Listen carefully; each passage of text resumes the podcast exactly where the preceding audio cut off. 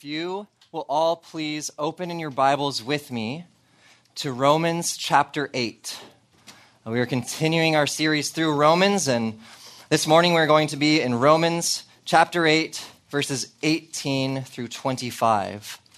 And as you open there, I want to ask you a question Where do you find comfort in suffering? Or maybe if you have a friend who is suffering, how do you encourage someone who is suffering? Where can comfort and encouragement be found in the sufferings of this world? And to bring true encouragement, to bring true help and comfort to someone who is suffering, it really is an art. You can be good at it, and you can also be bad at it. Mere words often do not do the trick. If someone is very downcast and sad and depressed, sometimes it's not so helpful to say, Well, I hope you feel better. Or, Why don't you cheer up? Don't be sad. That's great, but yeah, of course I don't want to be sad. Of course I want to cheer up. What? But, but I need something more than just words. I need something real. I need something helpful. Uh, another unhelpful thing would be sometimes just to, to try to jump in and figure out what's going wrong and, and just try to fix it and figure out what the problem is. How can we make this right? Uh, and even worse, if you start accusing your suffering friend of all the ways that they've sinned against God. And maybe that's why your suffering is here. Isn't that what Job's friends did? Job's friends offered their best comfort when they were sitting silent with him for seven days. But the minute they opened their mouths and started trying to figure out what was going on, and, and, oh, it's because you're not honoring God. Oh, it's because you're being prideful. You've done some sin. Otherwise, you wouldn't be suffering. Is that helpful for a suffering person? That's not true help. And I want to say that every Christian needs true comfort. It's something that we all need because suffering is a reality in, in life, in every person's life. It's universal. There's no person who goes through life without some amount of suffering. And I don't think I really have to explain that to you, but ha- have you not experienced sadness at times? Have you not felt depressed about something or just been hurting over something? Are you not familiar with the feeling of anxiety? Do you not know the feeling of tears in your eyes? Do you not have frustration in life or the pain of sickness, either in yourself or someone that you love. Our lives are characterized by this kind of physical suffering, and everyone suffers from this kind of suffering that I've just laid out. But not only that, if you're a Christian, there is another kind of frustration that, that clings to us, and that is our, our deep frustration and annoyance with the sin that still clings to us. You who have a deep desire to honor Christ, does it not hurt when you sin against him and when you dishonor your Savior and when you love him and you want to be pure before him, but every day you fall into sin and dishonor his name. And so Christians are frustrated with this. And it's just the result of a fallen world. It's the result of sin. All suffering is a result of sin, ultimately. Either your own personal sin or just the curse of sin on this world, the curse that sin has brought on this world. And so every Christian needs true comfort because every Christian experiences this suffering. And as I say that, you might notice that I'm talking about Christians. Because while suffering is a reality for every person, whether you are a believer or an unbeliever, the truth is that there is only true comfort for believers. It's the only place that you can find true comfort is in Christ. And so, if you are not a believer, as you're listening to what God's word says about the comfort that believers find, you need to be thinking about how this is only available to those who trust in Christ with their whole life, to those who believe in the name of his Son. They, they confess with their mouth Jesus is Lord and believe with their heart that God raised him from the dead. That is who gets to receive true comfort in suffering. And so, True comfort is exactly what God is giving us through His Word this morning. True comfort in the sufferings of this life. And but how did we really get to this point in Romans? We're in Romans chapter 8, and Romans chapter 8, uh, Pastor Josh has summarized for us as certainty for sinners. And I think that is a great summary of what this chapter is about. Uh, because as we go through the book of Romans, we see in chapter 3 that all have sinned and fall short of the glory of God. There is no one who is not under sin. Everyone has sinned and fallen short of the glory of God. Everyone deserves God's wrath because of sin. The wages of sin is death. And then we see the glorious truth in chapter 5 that, that God demonstrates his own love toward us. And that while we were still sinners, Christ died for us. And so that brings justification. We are, can be right before God. And so there's this glorious truth that although all are under sin, for those who believe in Christ, he has died and given justification, pronounced the announcement of justification on all who believe in Christ. And yet, there is still the struggle against sin that believers fight every day. And, and that's what we see in chapter 7, where Paul is struggling and he says, I, I do the things that I don't want to do. I, I, practice the very things that I hate. And what I want to do, I don't, I don't do. And he asks this piercing question in Romans 7 24 uh, where he makes this explanation, this exclamation, "Oh wretched man that I am, who will deliver me from the body of this death?" And so, there is the great news of the gospel, and yet there is still the frustration with sin indwelling our flesh. And so, who will deliver us? How will we have deliverance from this? The answer is chapter 8 by the work of the Holy Spirit by the work of the Holy Spirit, those who believe in Christ can have victory over sin. That's the amazing message of Romans chapter 8. Uh, the Holy Spirit, we've seen his present work in the first part of the chapter. In verses 1 through 17, we've seen that by the power of the Spirit, believers are set free from their sin. We already know that we are justified. There's no condemnation for those who trust in Christ. But the Holy Spirit has set you free from sin and death. And the Holy Spirit indwells you if you are a believer. He lives within you and He helps you. He sanctifies you. He makes you holy before the Lord. He leads you in the right way. As many as are being led by the Spirit of God, these are called sons of God. And He witnesses within you, right? If you've received the Spirit of adoption as sons, by who we cry out, Abba, Father. That is the Spirit testifying with our spirit that we are children of God. And not only that, He gives us life in our mortal bodies. So that even though the body is dead because of sin, the Spirit is alive because of righteousness. So you can still live in a righteous way and please your Master whom you love. This is all the work of the Spirit. And it culminates in the end of this present work in verses 16 and 17, where we're seeing, verse 16, that the same Spirit testifies with our spirit that we are children of God. And if children, also heirs, heirs of God and fellow heirs with Christ. That is amazing truth. Do you realize that the same things, the same inheritance that Christ, the perfect Son of God, deserves in heaven, that he shares those same inheritance with you? if you are a believer in him. Co heirs with Christ.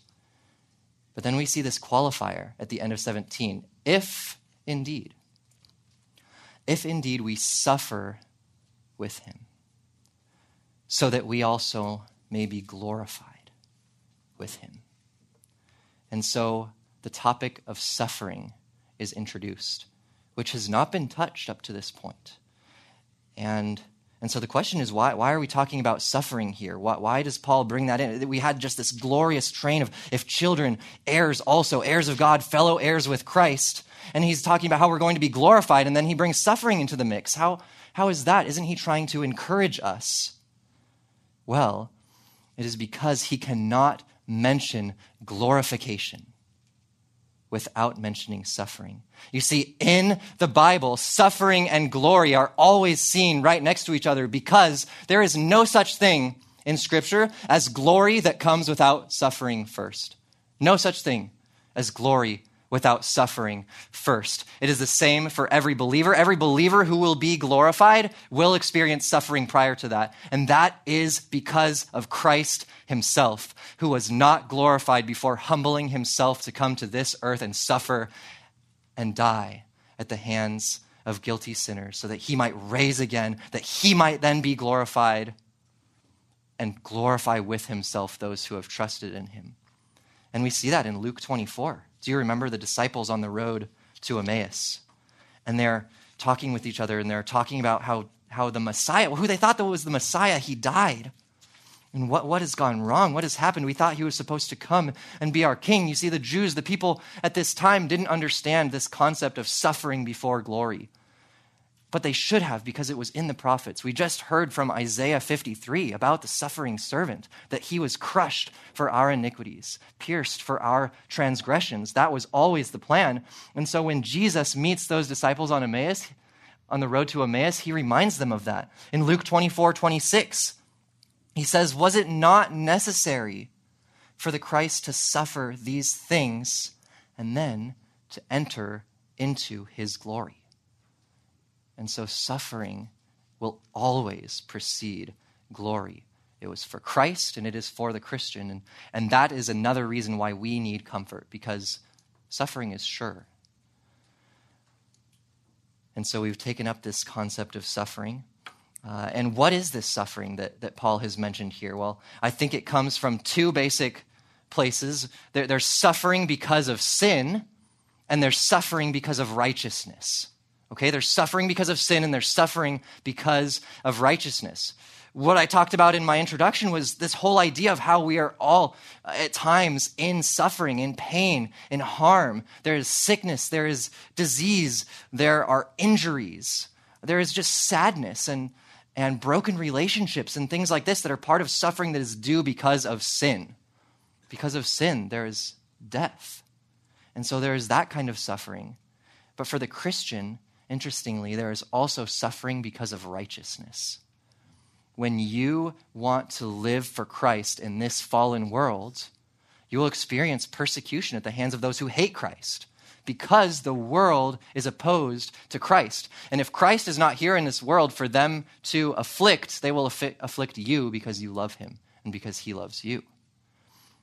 And so we will suffer in this world, one, just because of the nature of sin, because we are sinful, because there's the curse of sin on this world, and two, because we live for Christ, because we want to live righteously. And what Paul wants to do in the passage that we're learning from this morning is to give us true comfort, even though we know that's a reality. Even though we know that's a definite reality, we can find true comfort in God's word.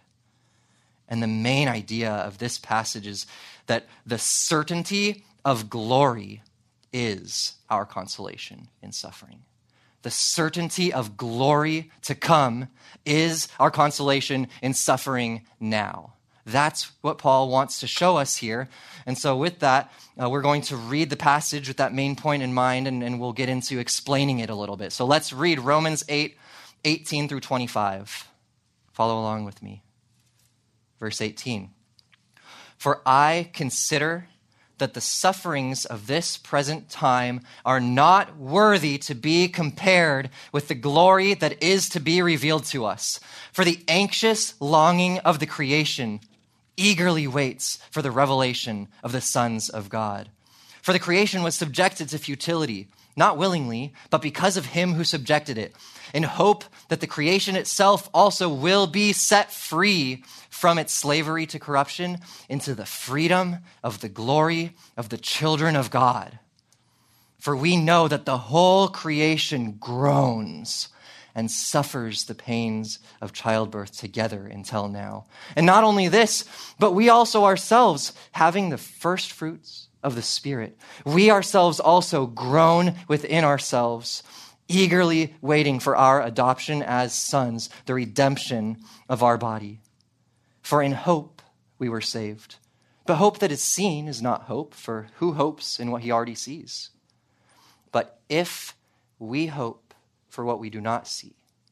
With perseverance, we eagerly wait for it. And so, what is our hope? What is our consolation in suffering? It is the certainty of the glory to be revealed to us. And as we look at this, I want to unfold it for you in three main points. Uh, first, we're going to look at the bold claim. Sorry, one bold claim, two perfect proofs, and the hope that results. Okay, one bold claim, two perfect proofs, and the hope that results. So, first, let's see this one bold claim, verse 18. And Paul says, I, cons- I consider that the sufferings of this present time are not worthy to be compared with the glory that is to be revealed for us. And you might say, well, that's a nice thought. Paul's saying, I consider, I think this way. This is how I'm thinking about it. This is how I kind of comfort myself. You might say, that's great for you. That's really good that you can have that kind of optimistic attitude. Uh, it's really nice that you can have this sort of silver lining outlook. Uh, but, but that might not work for me. You know, I, I don't understand how or what glory is or how that can be a comfort in this kind of suffering. Why is Paul saying, I consider? Why doesn't he say, you should consider? He says, I consider, because someone might say, well, Paul, you don't understand my suffering. You don't understand what it's like to lose a loved one. You don't know what it's like to have chronic illness and pain day after day. You don't know what it's like to have people hate me every day just because I want to live for Christ. And maybe you would say, Paul, you don't know what it's like. I, I am so sinful. Christ cannot look favorably upon me because my sin would separate me. My sin is too vile, too gross. I don't deserve forgiveness. And to those people, Paul would say, You're totally wrong. I know exactly what that's like. Look at the person who says, I consider that the sufferings of the present time are not worthy to be compared with the glory that is to be revealed. Was Paul familiar with suffering? Listen to 2 Corinthians 11, where Paul talks about the suffering that he has gone through. Listen to this. Listen to his life. Anyone who would say that your suffering is not understood, not understood by Paul, not understood by others, not understood by God, listen to Paul's life. He says in 2 Corinthians 11, starting in verse 23, he speaks of labors, imprisonments, beatings without number, in frequent danger of death. Five times I received from the Jews 40 lashes less one. Three times I was beaten with rods. Once I was stoned. Three times I was shipwrecked. A night and a day I have spent in the deep. I have been on frequent journeys in dangers from rivers, dangers from robbers, dangers from my countrymen, dangers from the Gentiles, dangers in the city, dangers in the desolate places, dangers on the sea, dangers among false brothers. I have been in labor and hardship, in many sleepless nights, in starvation and thirst, often hungry, in cold, and without enough clothing. Apart from such external things, there is the daily pressure on me of concern for all the churches. Was Paul a person who did not know suffering? And was he a person that didn't understand the nature of sin? Is he not the same one who exclaimed, Oh, wretched man that I am, who will deliver me from the body of this death? Paul knows suffering. Paul knows the struggle with sin, and Paul knows the solution, the hope that is offered to people who know that kind of suffering. And so, no matter what your kind of suffering is, you can find hope in what Paul is about to explain here. And let's think about it together. What, what does he say? I consider. Now it's important that he says, I. You know that this is the guy who said that. I consider that the sufferings of this present time are not worthy to be compared with the glory that is to be revealed to us. And notice what he's saying here. He's using the analogy of a balance, you know, to, to weigh the difference between two things. He's saying, I consider. The word for considering is the idea of having a couple of options before you, and you're kind of counting the benefits and costs of each to try to decide which one you should pick. Maybe you're going to the store deciding between two products that are the same thing, two different brands. So what are the benefits of each? What's the price? You're weighing the, the differences there. And he doesn't say, you know, suffering is pretty bad right now, but that glory that's going to be revealed, that'll really set it into balance. He doesn't say that. Nor does he say, you know, that suffering's really heavy right now. But that glory that's to be revealed, that's so much heavier and it's gonna, it's gonna tip the balance the other way.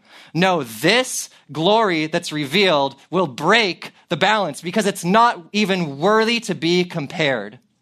Not worthy to be compared. You can't even compare the two. Suffering and glory, while always found next to each other in Scripture, can never be compared. They can only be contrasted. You can only see the vast difference between them because one is temporal and one is eternal. Suffering, even if you learn to live to be 100 years old, your suffering is only going to be 100 years. You can't even fathom the length of eternity. And for the Christian, eternity is characterized by glory. And so truly there is no comparison. Now, hope you see that this bold claim that Paul made at first, it's a very valid claim.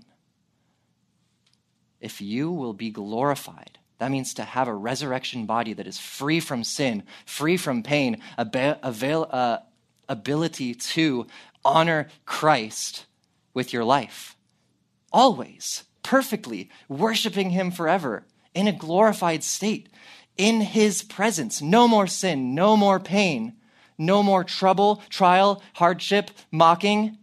It's all done away with in the glory of Christ for eternity. That's worth it in this life for us to commit ourselves to Christ, then, is it not?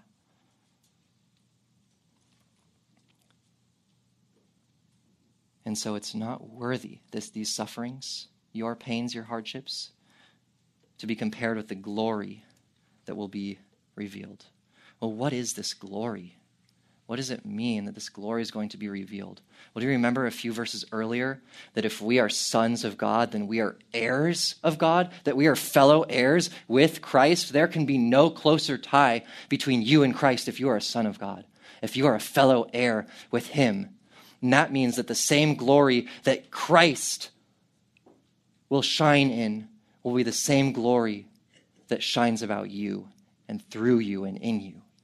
Colossians 3 4 says this it says, When Christ, who is our life, is revealed, then you also will be revealed with him in glory. So Christ's glory will be your glory. What does that glory look like? Well, in Mark 9, we learn about the transfiguration. Six days later, Jesus took with him Peter, James, and John. This is verses 2 and 3. He brought them up on a high mountain alone by themselves. And what happened? He was transfigured before them, and his garments were shining intensely white, as no launderer on earth can whiten them. Matthew tells us in Matthew 17, 2, that his garments became white as light. Listen to the account of Christ's glory in Matthew 24, 29 through 31. Uh, this is talking about the end times immediately because that's when Christ is glorified. When he comes back at his second coming. That's what we're talking about here. That's when he's glorified. That's when you're glorified. That's what we're talking about. Matthew 24, 29 through 31.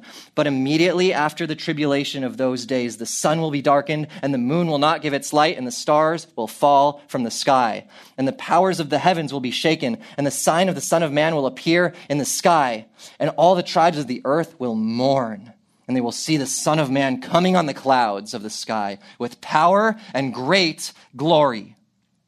And he will send forth his angels with a great trumpet, and they will gather together his elect from the four winds, from one end of the sky to the other.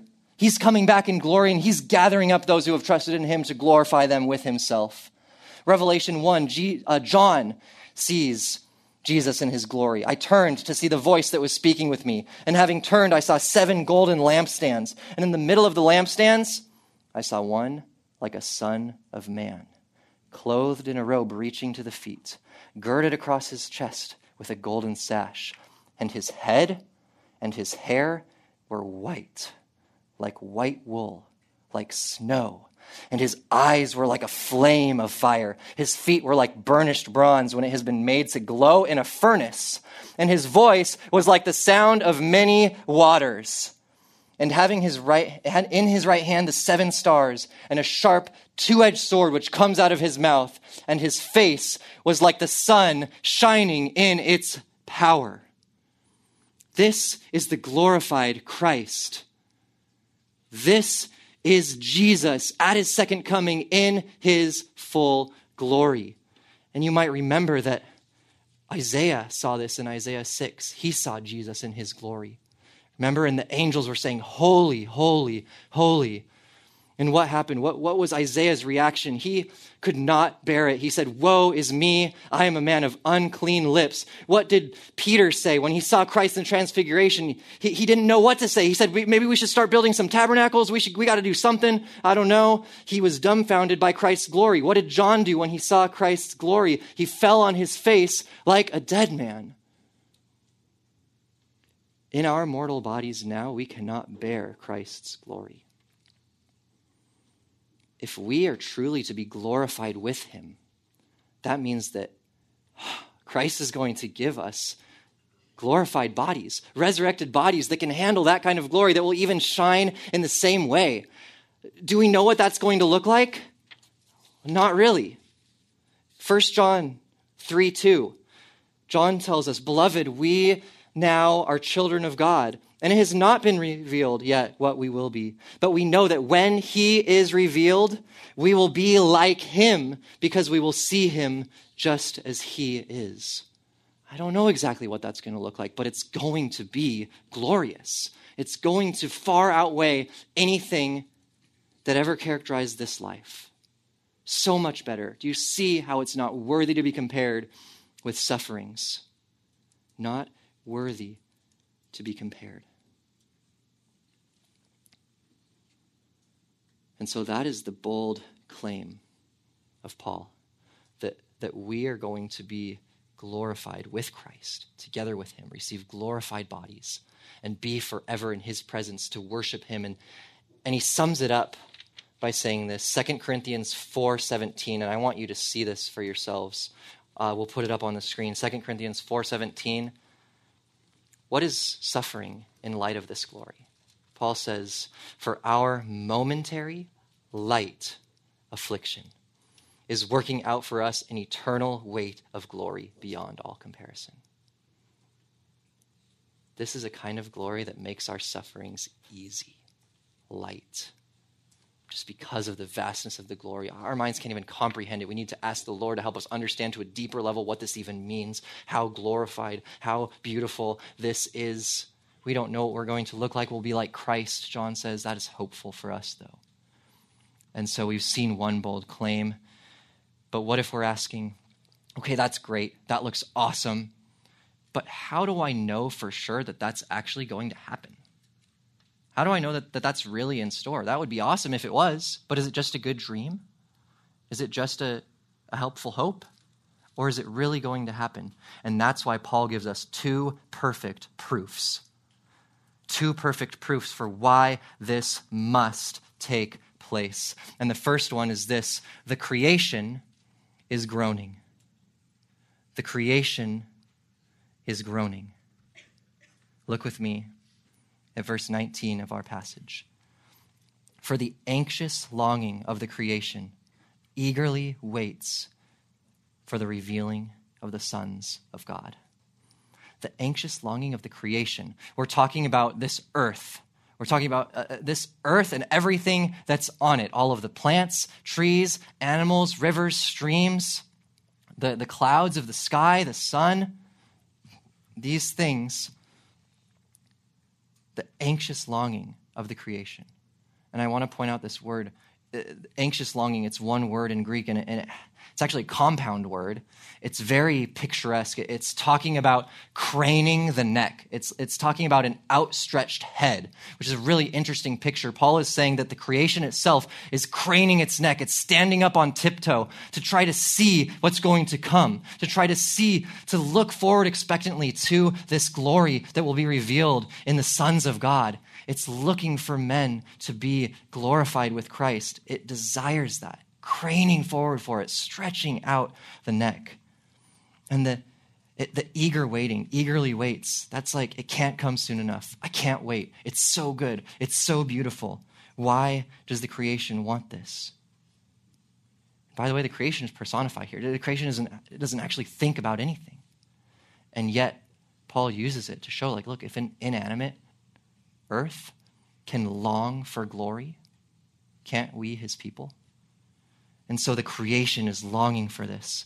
Why? Well, Christ's second coming, and thus the glorification of the saints with him, is the first step of new creation that God will bring about for the whole creation, right? It's the first thing that's going to happen. You don't have the rest of new creation, the new heavens and the new earth where all things are made right without man first being glorified. It's like you can't have a hockey game without the first drop of the puck. If, if the puck never drops, there's not going to be a hockey game. And so people who go to a hockey game eagerly wait for the first drop of the puck because they know that that's when the game's going to start. It's a weak analogy, but it describes how creation looks forward to the glorification of the sons of God. Because when that happens, you know that everything is about to go down. Everything that Revelation talks about, this whole culmination of God's plan with ending up with the new heavens and the new earth, that's started. That's going to happen. That's, that's for sure going to take place. And look at verse 20. Why does the creation need to look forward to this? Isn't it good enough now? No. Verse 20, for the creation was subjected to futility, not willingly, but because of him who subjected it.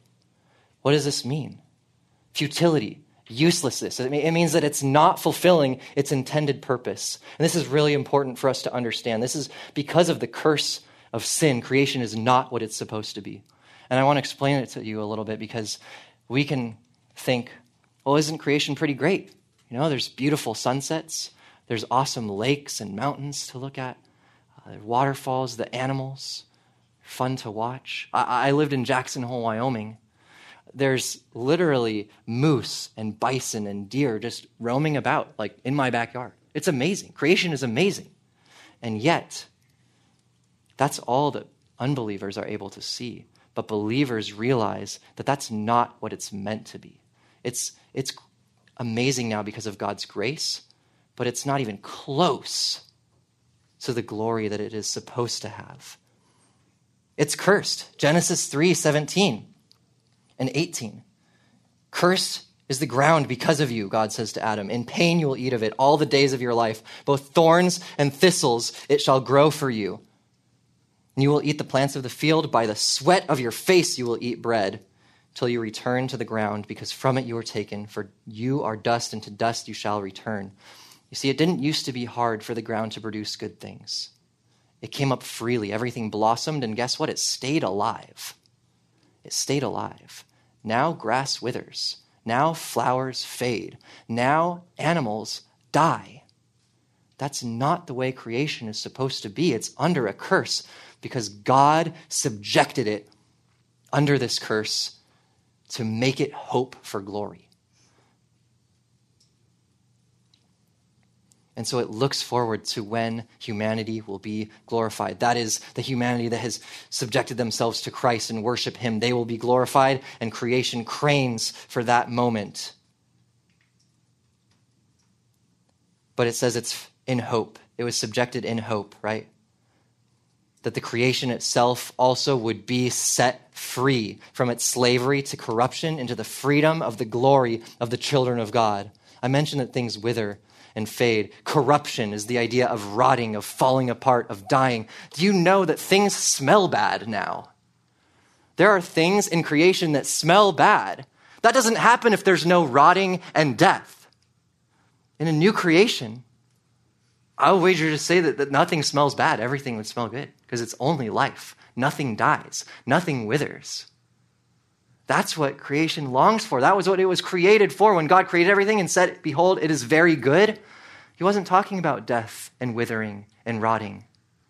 He was talking about a truly good creation that is now cursed, that is now craning forward to that moment when the sons of God will be revealed, when it will be set free, right, into the freedom of the glory of the children of God. Creation will be free when a glorified men rule over it as God always intended. And that's what the creation itself, this personified creation, truly desires. And this is not just something that's hypothetical. Paul says this is something that we can see, that we know about, right? Look at verse 22. For we know that the whole creation groans and suffers the pains of childbirth together until now. What is this? What is this that we know? What, are the, what is this groaning? What is this labor pains, these pains of childbirth? I think what, what Paul is telling us is that we can see that creation is not renewed. We can see that creation is not as it should be right now, even by the seasons. By the seasons. That's interesting, isn't it? Well, think about it. What happens every season? In spring, there's life, isn't there?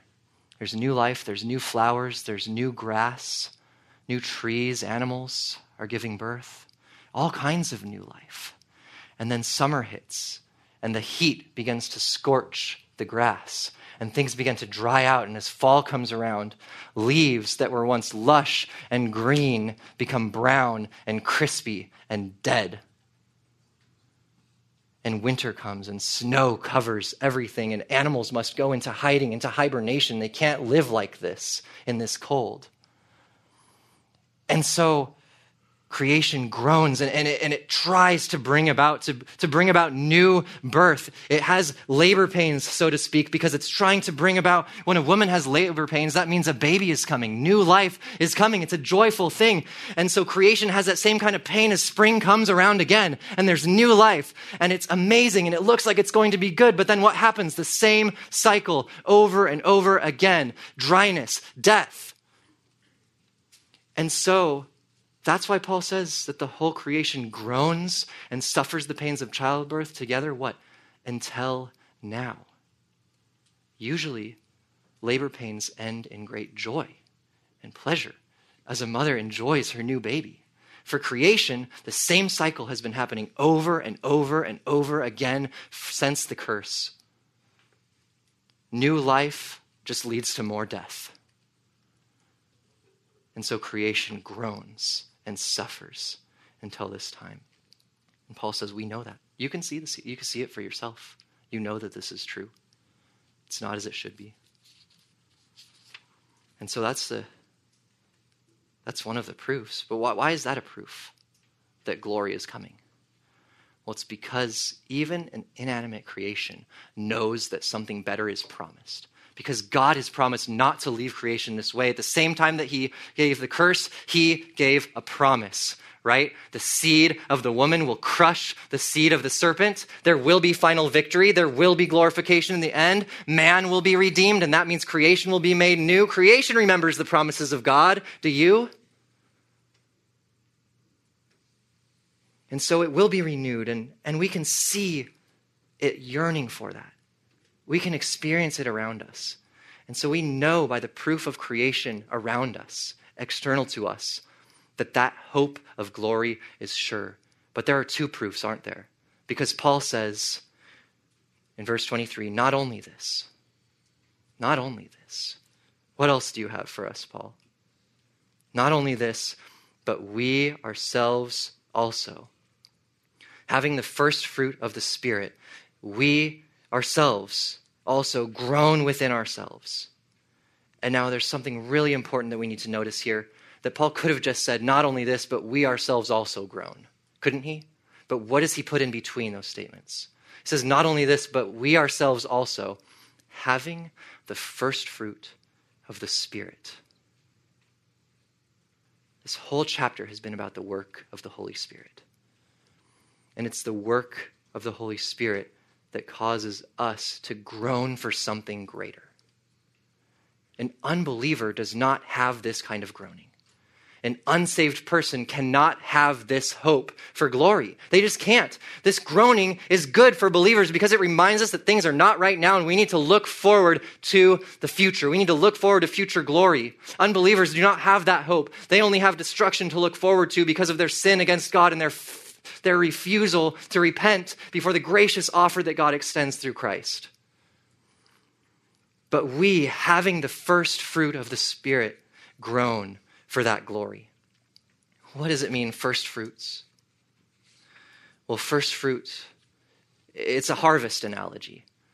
In Israel, everything was based on agriculture. There were crops, and you would have a time of sowing, and then you'd have a time of reaping. And at the time of reaping, things would start to sprout. You would have the, the new crops, the first fruits of the crop. And those first fruits were a guarantee. They were a guarantee, they were the hopeful thing. You, you saw those, and you knew the rest of the harvest was about to come. And so, first fruits is a promise. It's a guarantee. Even in Israel, the people of Israel were required by God to give up the first fruits of their harvest before the Lord as a sacrifice. Why? Because they're, they're expressing their trust in Him that He will bring it the rest of the way. That you can trust Him with the first fruits of your produce, and He is going to bless you with the rest of the harvest as it comes. And so, first fruits means promise, it means guarantee, and that's who the Spirit is for us. That's who the Spirit is within us.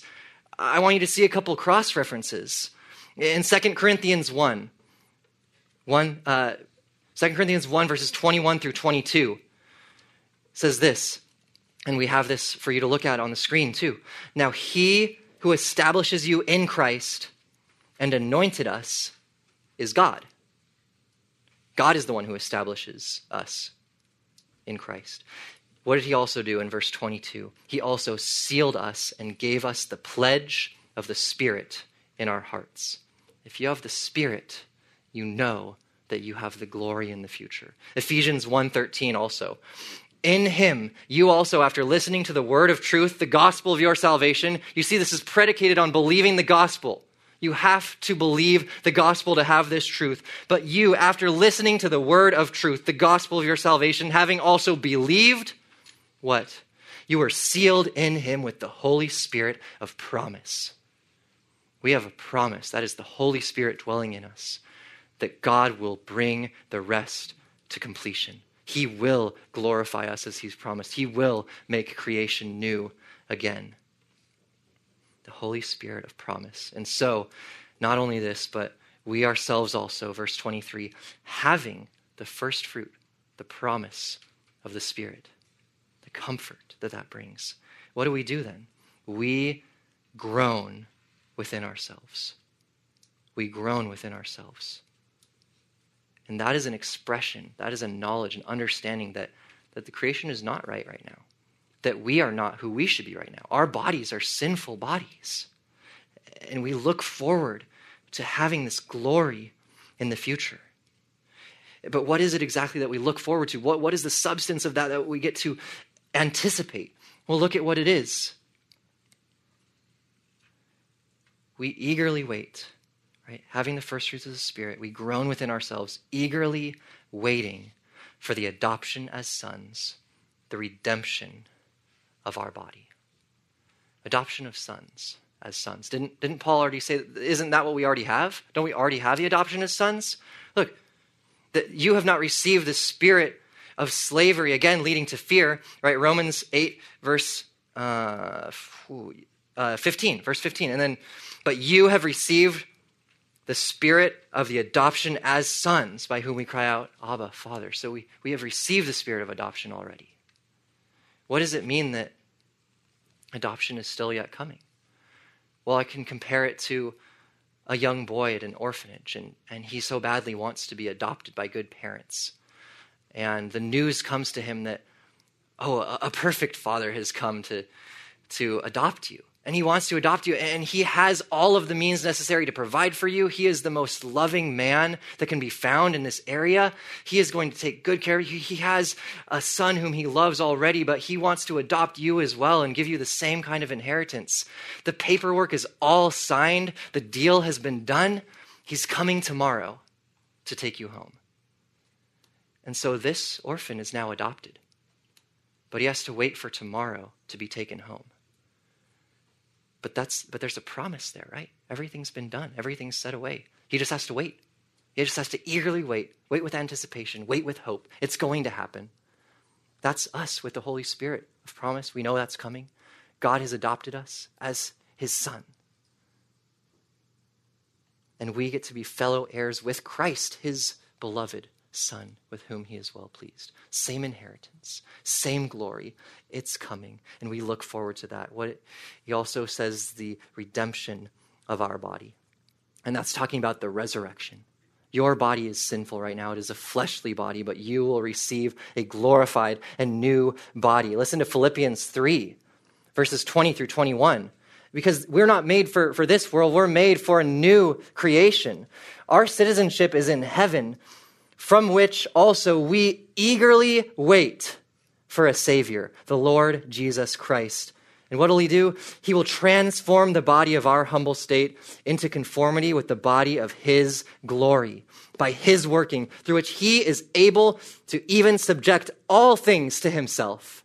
Do you remember all creation groaning? Do you remember that all things look forward to Christ coming again? He has the power to do this.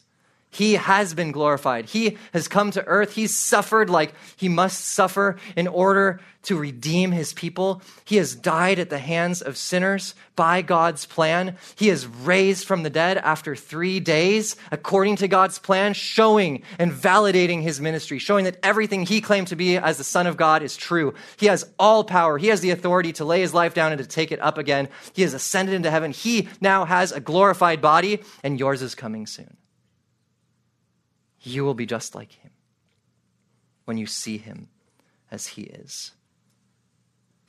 And so we've seen that Paul's made this claim that our sufferings now, do you remember we were talking about sufferings? Isn't it easy to forget when we focus on glory? Our sufferings are not worthy to be compared with the glory that is to come. We've seen these two perfect proofs that creation is groaning, looking forward to the glory, and we're groaning, looking forward to, gro- to glory because of the Spirit. And finally, I want to show you the hope that results from this. The hope that results in verses 24 and 25. Paul says, For in hope we were saved. In hope we were saved. The moment you were saved, when you believed in the gospel of Christ, Christ didn't save us just to keep going about our lives and now we have this declaration of righteousness and that's awesome, but and we're just going to keep living our lives now. No, it's in hope. It's in hope for something greater to come, hope for the future, because we know that we still have sinful bodies. We know that we still live on a cursed creation. And so we're saved, and that places hope in our hearts. In hope, you are saved. Hope for something greater, hope for glory in the future. And it's just that it's in the future. You can't see it now, can you? You just have to trust in God that it's there. But that's just the nature of hope, isn't it? And Paul says this. Hope that is seen is not hope. For who hopes in what he already sees? It's like a person walking around outside on a sunny day saying, I hope it's sunny today. You see it's sunny today. You don't need to hope for that. You need to hope for something in the future. And Christian hope, by the way, biblical hope, it's sure confidence. Sure confidence. It's not wondering if it's going to rain or be sunny in the coming days. It's not wondering if your exam is going to go well. I hope my exam, I hope I get a good grade. No, this is sure confidence. If we hope for glory, we know that that is what Christ has laid up for us in heaven. That we know that that is what we will receive when he returns. This is not just death when you're taken to heaven into Christ's presence. This is resurrection. This is when you receive a glorified body to live on a glorified world, and the earth is full of his glory. And so, what should we do?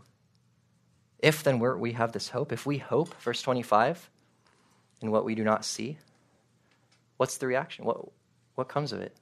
With perseverance, we eagerly wait for it. With perseverance, we eagerly wait.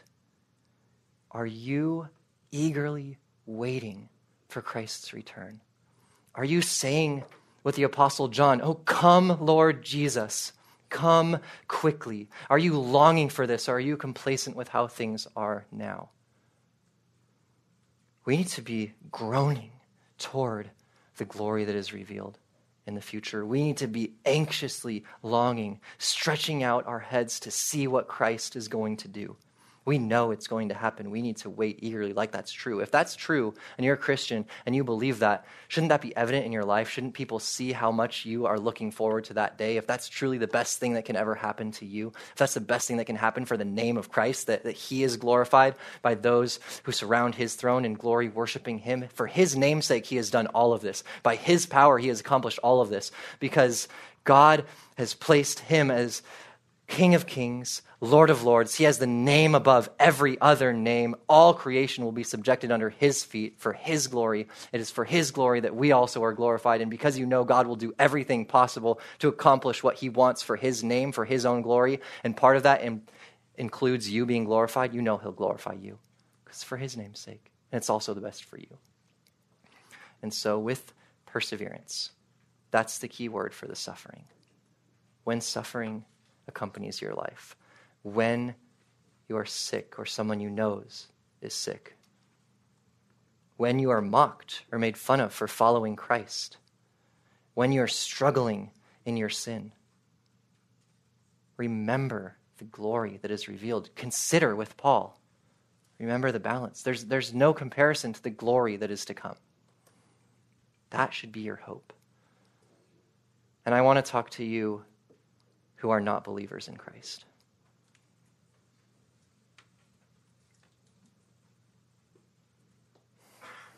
Because you can't have this hope. If you have not surrendered your life to Christ, remember from Matthew 24 what Christ's coming will look like. Immediately after the tribulation, of those days, the sun will be darkened, and the moon will not give its light, and the stars will fall from the sky, and the powers of the heavens will be shaken, and the sign of the Son of Man, Christ, is coming back. The sign of the Son of Man will appear in the sky, and all the tribes of the earth will mourn. Why? Because they are sinners and they deserve judgment, and they have seen that judgment day is here. And they will see the Son of Man coming on the clouds of the sky in power and great glory.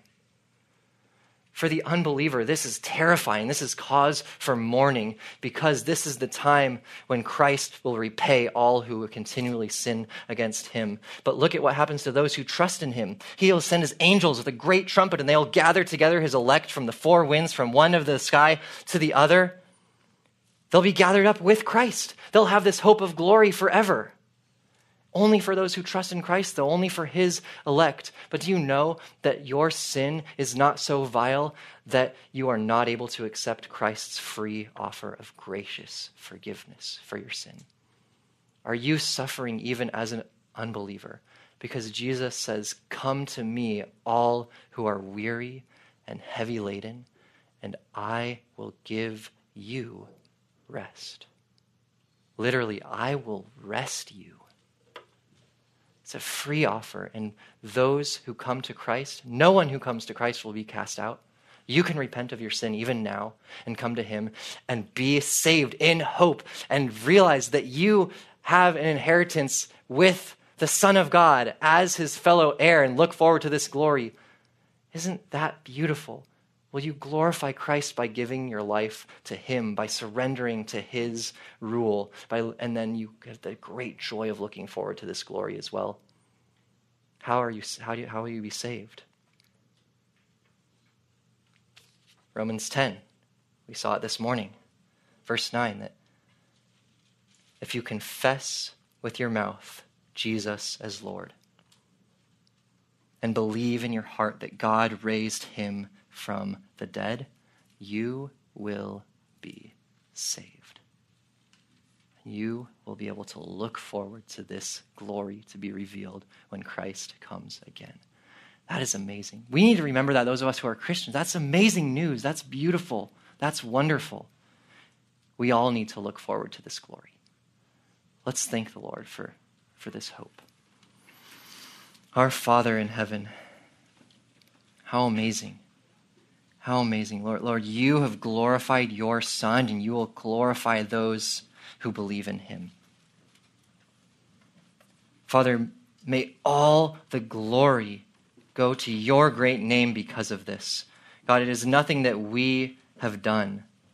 There's nothing that we have done to affect this salvation. There is nothing that we have done to be able to anticipate this glory. We only have sinned it is because of our sin that creation groans, that it is cursed. It is because of our sin that we suffer now. And it is because of the work of Christ that we can expect glory in the future. And Lord, all of these things, because they are your good pleasure, they are your word, they bring glory to your name. And that is what we truly want. We want you to be glorified. Lord, I pray for those of us who are Christians that we would have this great hope, that it would cause us to forget our sufferings because of this glory. I pray for those, Lord, who don't know you they would come to know you, that they would accept Christ's free offer of salvation, that they too might be able to glorify with us the Son of God seated on his throne in all his power.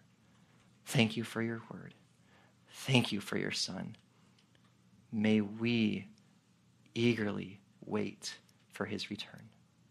And we pray in his name. Amen.